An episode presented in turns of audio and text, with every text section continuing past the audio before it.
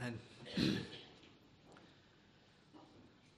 something of this confidence that Martin Luther uh, so beautifully expressed at the, la- uh, at the end of this uh, hymn Let goods and kindred go, this mortal life also, the body they may kill, but God's truth abides still. His kingdom stands forever. Something of this confidence that I would want us to take away as we get to the end, as we approach the end of the book of Acts, as we finish this series through the book of Acts, to see and to understand that we can have this same confidence that Paul had, that men uh, throughout church history like Martin Luther had, that God's kingdom stands forever. Even though the, the book of Acts is a, a, a book, uh, and it is often called the book of the Acts of the Apostles, and even though it records for us the, uh, the story of the missionary work initially of Peter and later on in Prince, uh, and especially so of, of Paul, it is not a biography. The, the book of Acts is not a, a, a book that is meant to teach us, um, uh, although it does, but it's not the main purpose, not to teach us about the life and times of the apostles. That is not what is set before us or what was presented to us as we read uh, and considered this book.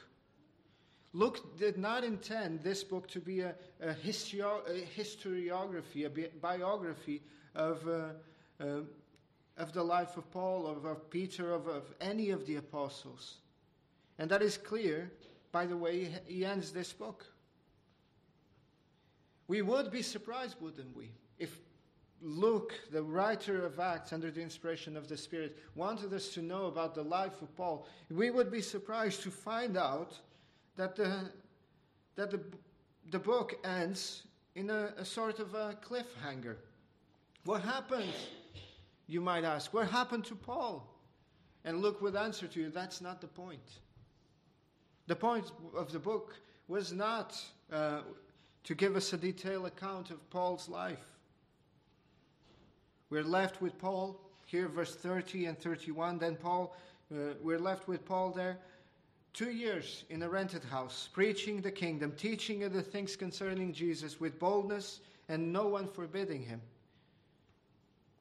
We're left with questions. And I think perhaps we should address some of those questions right at the beginning. The first one is Did the Apostle Paul eventually stand before Caesar, before Nero? Did he eventually testify before the emperor? Did he preach the gospel to the great Emperor Nero? Nero? Now, it should be remembered by us, although we don't have it here uh, recorded, it should be remembered by us that God Himself had promised to Paul that He would preach the gospel to Nero. And one thing is for certain, and that's one of the goals of the book of Acts, is that God is to show us that God never fails to keep, keep his promises. That every single word that comes out of Christ's mouth is fulfilled. So I think we can imply, although the text doesn't say, we can imply that he did appear before Caesar eventually. But the other question that remains is what happened to Paul? What happened to the Apostle Paul? We read that he was there for two years in his own rented house. Did he, was he convicted? Was this the trial that eventually took his life? Or was he exonerated of his charges? Did he eventually leave the, the, that home uh, imprisonment situation? I'll be honest, we have absolutely no way of knowing, without a shadow of, the, of a doubt, what happened to Paul. Because Luke simply doesn't tell us. There are some elements in the book of, of Acts that seem to point to the fact that he was cleared. Often, uh, uh, there are some elements that would imply this since the Roman rulers up until now have found nothing wrong with it, no, no, have found no crime uh, which was deserving of death. No, they found no proof of the things that the Jews were accusing Paul. One might um, imply that the way this trial went was exoneration. But then there are also passages in the book of Acts that seem to imply that Paul was uh, going to, to Rome very much in the same way that Christ went to Jerusalem, setting his heart upon Rome. The, the prophecies before he went to Jerusalem saying that he would die, that he would die there. We, we have no way of knowing for sure if this was the last imprisonment of Paul or not. Most scholars, most commentators, they say no, this was not the, the last imprisonment. Most scholars uh, agree, and church tradition seems to back this as well, that Paul was eventually released. In fact, the, the, the reason why Luke, uh, one of the reasons is the fact that Luke tells us that he was imprisoned for two years. In Roman law, there was this established uh, um, jurisprudence that you had 18 months to bring a charge and to condemn uh, someone who was preemptively arrested. That at the end of the 18 months, generally speaking, uh, you were, if no charges were made, you would have to release the, the prisoner. It might be that Paul is giving us this, this uh, that Luke is giving us this uh, indication here of the two years to tell us the, the time was done. But we really have no way of knowing. We have no way of knowing if Paul eventually got to Spain. Oh, I wouldn't like to know. Uh, if Paul eventually got around fulfilling his purpose of, of going to Spain. But it doesn't really matter, does it? It doesn't really matter if he eventually went to Spain or not. I was reading a, a Matthew Henry on this point in his commentary on the book of Romans, actually. He says that whether he went to to Spain or not, whether Paul eventually, because that was the goal, he was coming to Rome and he wanted to go uh, from Rome to Spain to continue his missionary activities. But, but Matthew Henry says this whether he went or not is uncertain.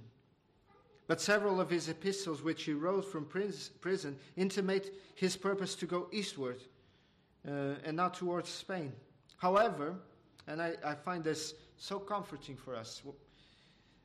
However, for as much as it was in Paul's heart to do this work, for so much as it, as it was in Paul's heart to take the gospel to the lost, uh, God was pleased. And uh, Matthew Henry here he quotes from uh, David's uh, interaction when he wanted to build a temple. God told, uh, told David, didn't he? You will not build a temple, but, but however, because it was in your heart, it is well, it is good. Just the fact that it was in your heart, even though you didn't accomplish it, God favors it.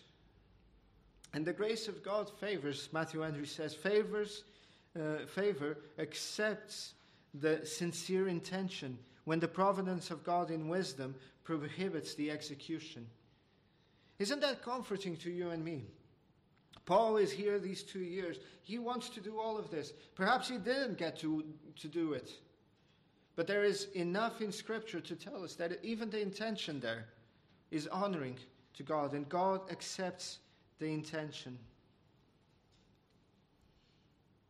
Tradition does say that Paul was released. Eusebius, the Christian historian, he says to us that he eventually was released, that he never actually went to Spain, but uh, he went with Timothy to Crete and to Judea, and from Judea he went back to, uh, to the provinces in Asia. And from there, after the, the great big fire of Rome in Nero's time, it's when Paul returns then to, to Rome, is arrested, and eventually martyred. And I think there is something of that confidence that we can see in the letters of Paul. You remember not long ago we, we looked at the letter uh, at the letter of Philippians. Paul in Philippians, he seemed, seemed so confident that he would be released. He said that I am confident this, of this. I know I shall remain and continue with you all for your progress, progress and for and joy of faith. But later on, whether he was released is, a, is uncertain. But later on, when he writes to Timothy and when he writes to Titus, it seems like he's, he's, contented, uh, he's content. He knows what awaits him, that his life was going to be poured out as a drink offering, and the time of his departure was at hand. And although we cannot know for sure what happened, we at least know, even though it doesn't say, we know that he testified before Caesar, that many in the Praetorian Guard, while he was there in prison, heard the gospel. Many of Caesar's household were converted. But this doesn't answer the question. Why does Luke end the book like this? Preaching the kingdom of God, teaching the things concerning Jesus uh, Christ with all confidence, no one forbidding him. Well, because this book was written primarily to Theophilus. You remember at the beginning, don't you? Luke wrote this letter to Theophilus. It might be that this is where the, the situation was. It might be that at the time that Luke finished, and he fully intended to continue, that at the time that Luke finished this volume, under, under the inspiration of the Spirit, this was the situation that was, that was going on. It might be that Paul was still in prison in his own rented house.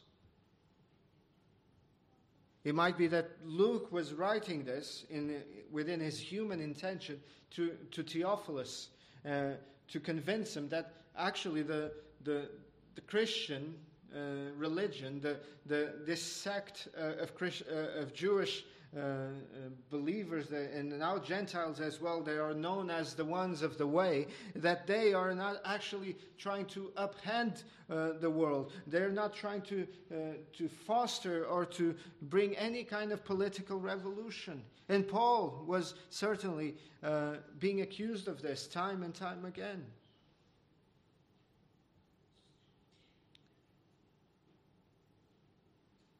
But ultimately, I think in the intention of the Spirit to end the book like this is so that we place ourselves as well in the history of Scripture. That we see ourselves as the ones that continue that, uh, to take the testimony that was passed down through the ages to us here 2,000 years later. 2,000 years after, we still have this same gospel to preach. And Paul was there preaching it. And it was passed on through the ages to us, to these islands of ours here in the, in the UK, to this city. It, got, it, it came to the end of the earth. From Luke's perspective, when the gospel reached Rome, that promise that Jesus Christ had made in chapter 1 that you will be my uh, witnesses, first in Jerusalem, then uh, Samaria, uh, throughout Judea, and then Samaria, then to to the ends of the earth. That promise is here fulfilled in, uh, in part, and it continues to be fulfilled to this day. The word, the gospel, the, the, the word of God is being taken to the ends of the earth. And Paul was doing that, even in chains. And that is an encouragement for us. There is a, an exhortation for us. At first sight, it seems that Luke does not have much to say in these last two verses, but they are full of teaching for us. For we are told, we are told that Paul was preaching and teaching. We are told what Paul was doing during this, during this time. Is there anything more important than doing that? Is there anything more important than taking the gospel to those that need it, to, of, te- of preaching and teaching the gospel to those who are dead in their sins and trespasses.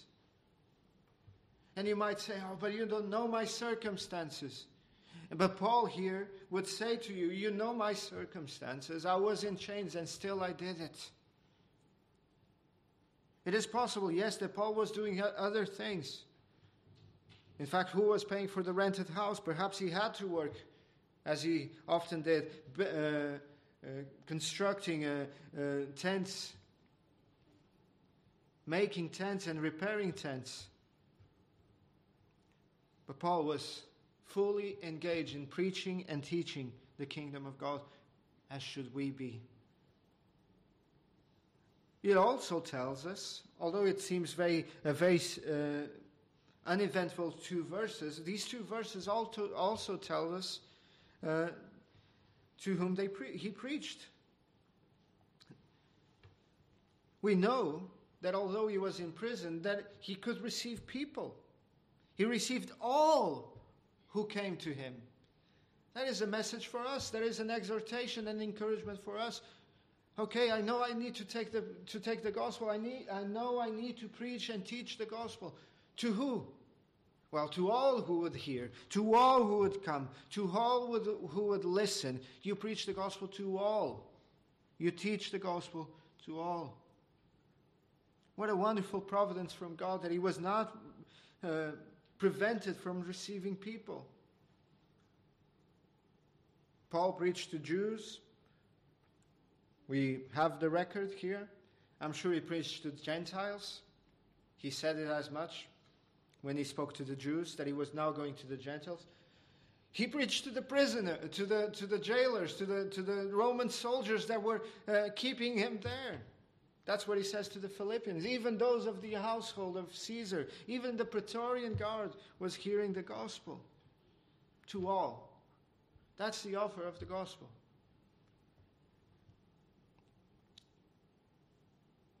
But Luke also tells us what he uh, preached, the content of what he preached. He preached the kingdom of God. He preached the things which concern the Lord Jesus Christ.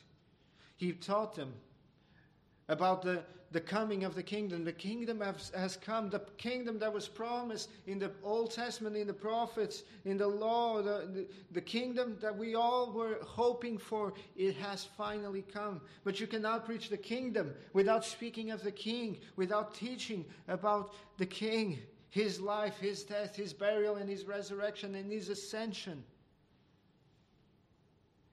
That's what Paul was involved in doing. That's what Paul was teaching and preaching. That this kingdom did not consist of political power. That the purpose of the kingdom was not to overturn or to inaugurate or to install something here on earth. So often that is the problem. That is where, when Christianity starts going uh, away, it's when we start confusing the nature of the kingdom and you want things here and now. Christians are not political revolutionaries.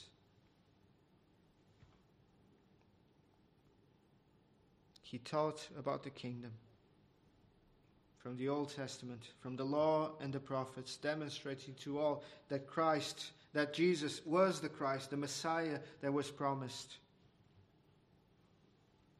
But perhaps the most important uh, element that we have here that ties this all together, that ties the theme of the book together. And that is why I think this, this ending is not so uh, abrupt as people think.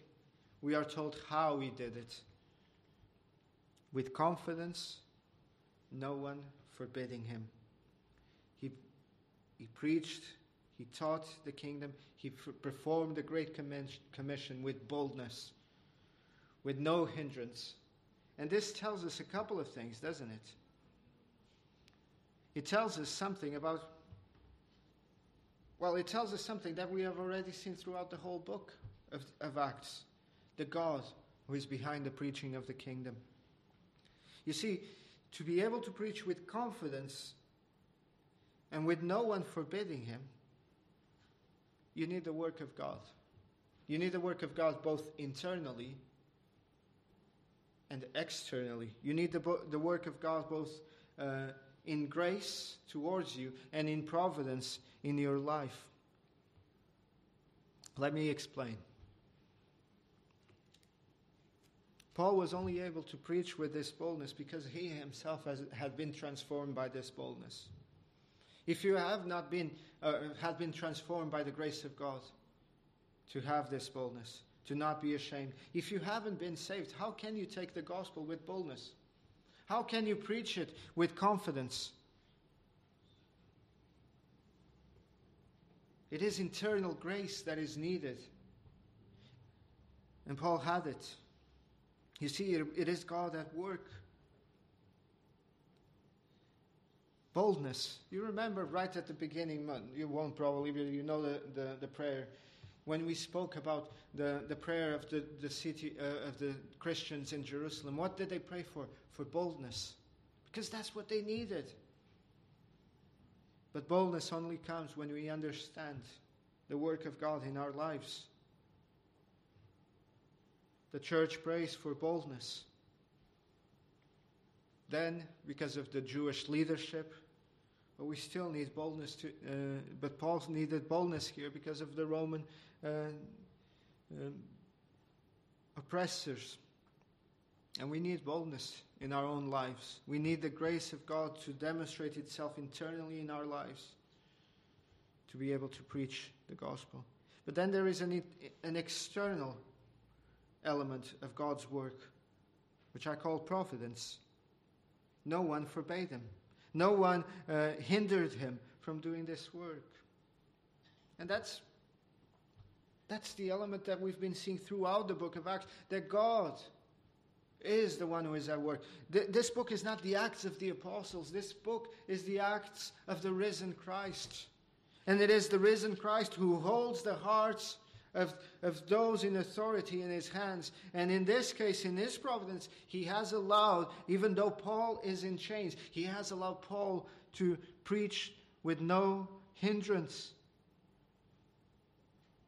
We have seen throughout the book of Acts how God controls the hearts of uh, opens the eyes, how God, or how the Spirit of God uh, empowers His disciples, how the Spirit of God uh, is at work uh, directing the disciples. We have seen how God uh, sends storms and stops storms, how He opens doors and closes doors. And here we see it yet again. If we are to preach and to teach the kingdom of God and the things concerning Jesus Christ effectively, we need the work of God internally. And we need the work of God externally in His providence. Internally in, in His grace towards us, and externally in His providence. And this is how Luke ends this passage. These are the last two words with boldness or with confidence, it's the same word. No one forbidding him. No one forget, forbidding him. The kingdom of God from the, the beginning, from that bud seedling in Jerusalem, just a few disciples afraid, has flourished by the end of this book in Acts 28, has flourished to many different local congregations throughout the, the Judean, uh, Judean region, to Asia Minor, and even to Rome, and fur, farther beyond. And we know from history this gospel has spread throughout the whole world, and it still spreads today. The lessons for us as we come to an end the lessons for us as we finish this, this book is for us to note that we too have this gospel to preach. As we've seen, this gospel was invincible, it couldn't be stopped.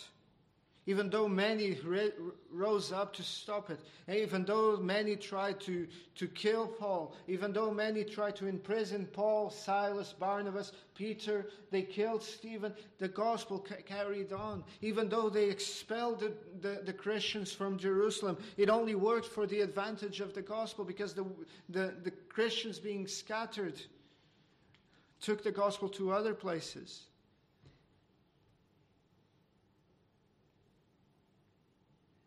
Let us be confident in the gospel that we have to proclaim, in the God that orders all things for good of those who love him. Because many in history have risen to stop Christ's church. Many have risen to stop the preaching of the gospel. Many have risen to try and stop God from advancing. And in fact, It's ironic, even. It's reversed. And the more they try to push it back, the more it seems that the church thrives. It's often in the places where you see the church being persecuted and, and attacked. It's where you see the church actually thriving. How many oppositions rose against Paul in this book? And many other oppositions that we know from the letters. How many times they tried to stop him. How many times he was on the brink of death. From the first missionary journey, when he was stoned and left for dead how many events militated against the advance of the gospel. But despite all of this, despite the improbability that a, a group of fishermen and uneducated people in, in, in, in fear in the upper room of, of, a, of a house in Jerusalem, in spite of all the inadequacies and the frailty of the instruments, God's word abideth still. His kingdom advanced. Paul was an ordinary man. He was intelligent, well educated, but he was an ordinary man. If we believe the reports of tradition, he was not something to behold. He was not just this six foot tall kind of individual, very, very pleasing and charismatic. All records in church tradition seem to indicate otherwise that he was short, that he was not very pleasant to the eye, that he wasn't actually very well spoken, although I would argue this. Uh, but even here, this uneducated, uh, this uh, humiliated man, imprisoned as an evildoer, chained, bound, to another Roman soldier. Even here, he preached the gospel, and the gospel continued. You know why? Because the, the Paul might have been shackled.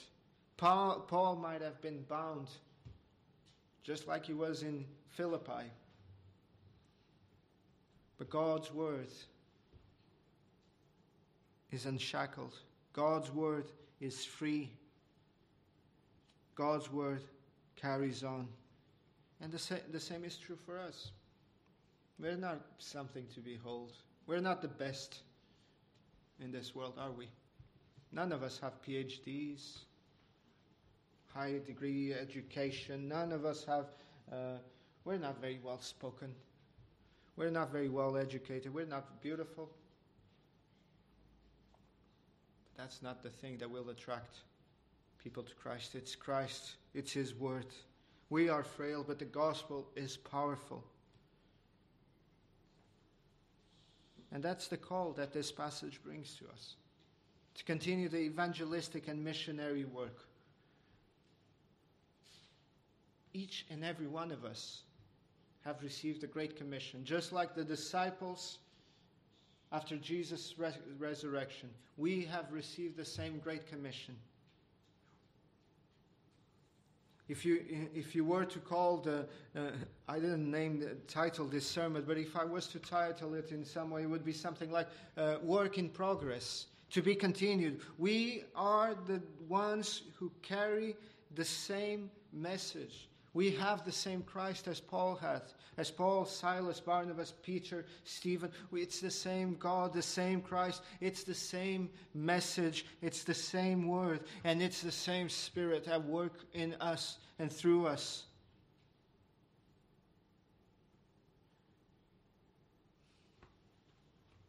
It's a summon for us to, to continue individually and as a church preaching the gospel in season and out of season.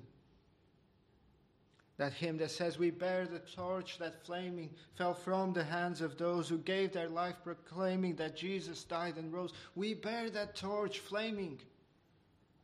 Ours is the same commission, the same glad message, ours, fired by the same ambition. To you we yield our, our powers. And the word continues. And it is up to us now. And I'll, I'll say this the same way that the work was left unfinished by Paul, The people that followed from Paul left the work unfinished. The same way that when you came um, to faith, the work was unfinished and you, you were facing that task to, to continue the work that was unfinished. The, way, the day you leave, unless the Lord returns, the work will be unfinished. And the person who comes after you, and the next one, and the next one, they will continue that work until the Lord returns, until all the redeemed are gathered, until glory is before us. The work continues. But one thing is sure, and that's the main message of the book of Acts. The purposes of God, they will remain. They will endure no matter what. And God will accomplish His design. He will build up His church. And that's the confidence that Martin Luther had. God's truth abides still, His kingdom stands forever. So let us proclaim God's word in season, out of season, not just in, in, the, in, in, the, in, the, in the setting and venue of the church, but wherever the Lord places us. If we are indeed graced internally by the, by the Spirit, if we are indeed empowered by this same Spirit that empowered the disciples at Pentecost, we will have our eyes open to the opportunities that in God's providence externally God gives to us, whatever the circumstances that we are placed on. Because for now, until Christ returns, the Great Commission is yet unfinished the design of Christ that the gospel would go to the ends of the earth. Although we get to the end of the book of Acts and there is a fulfillment of sorts, it is not yet fully fulfilled. So the gospel still needs to go to the ends of the earth. And it should be, and it is, isn't it? Our consuming passion to make Christ known with boldness, even amid harsh difficult circumstances before us, it is our passion to preach Christ and Him crucified. The reason why Paul was in this position to begin with. You remember? The reason why Paul, uh, the, the, the chain of event, the, the spark that, that brought him, the chain of events that brought him here, you remember how it started? It was Christ coming to him in the road to Emmaus, in the road to Damascus. As he was going there to persecute the church, he heard the voice of Jesus. Not sure if he was softly pleading with his heart, but pleading with him, laying hold of him, and commissioning him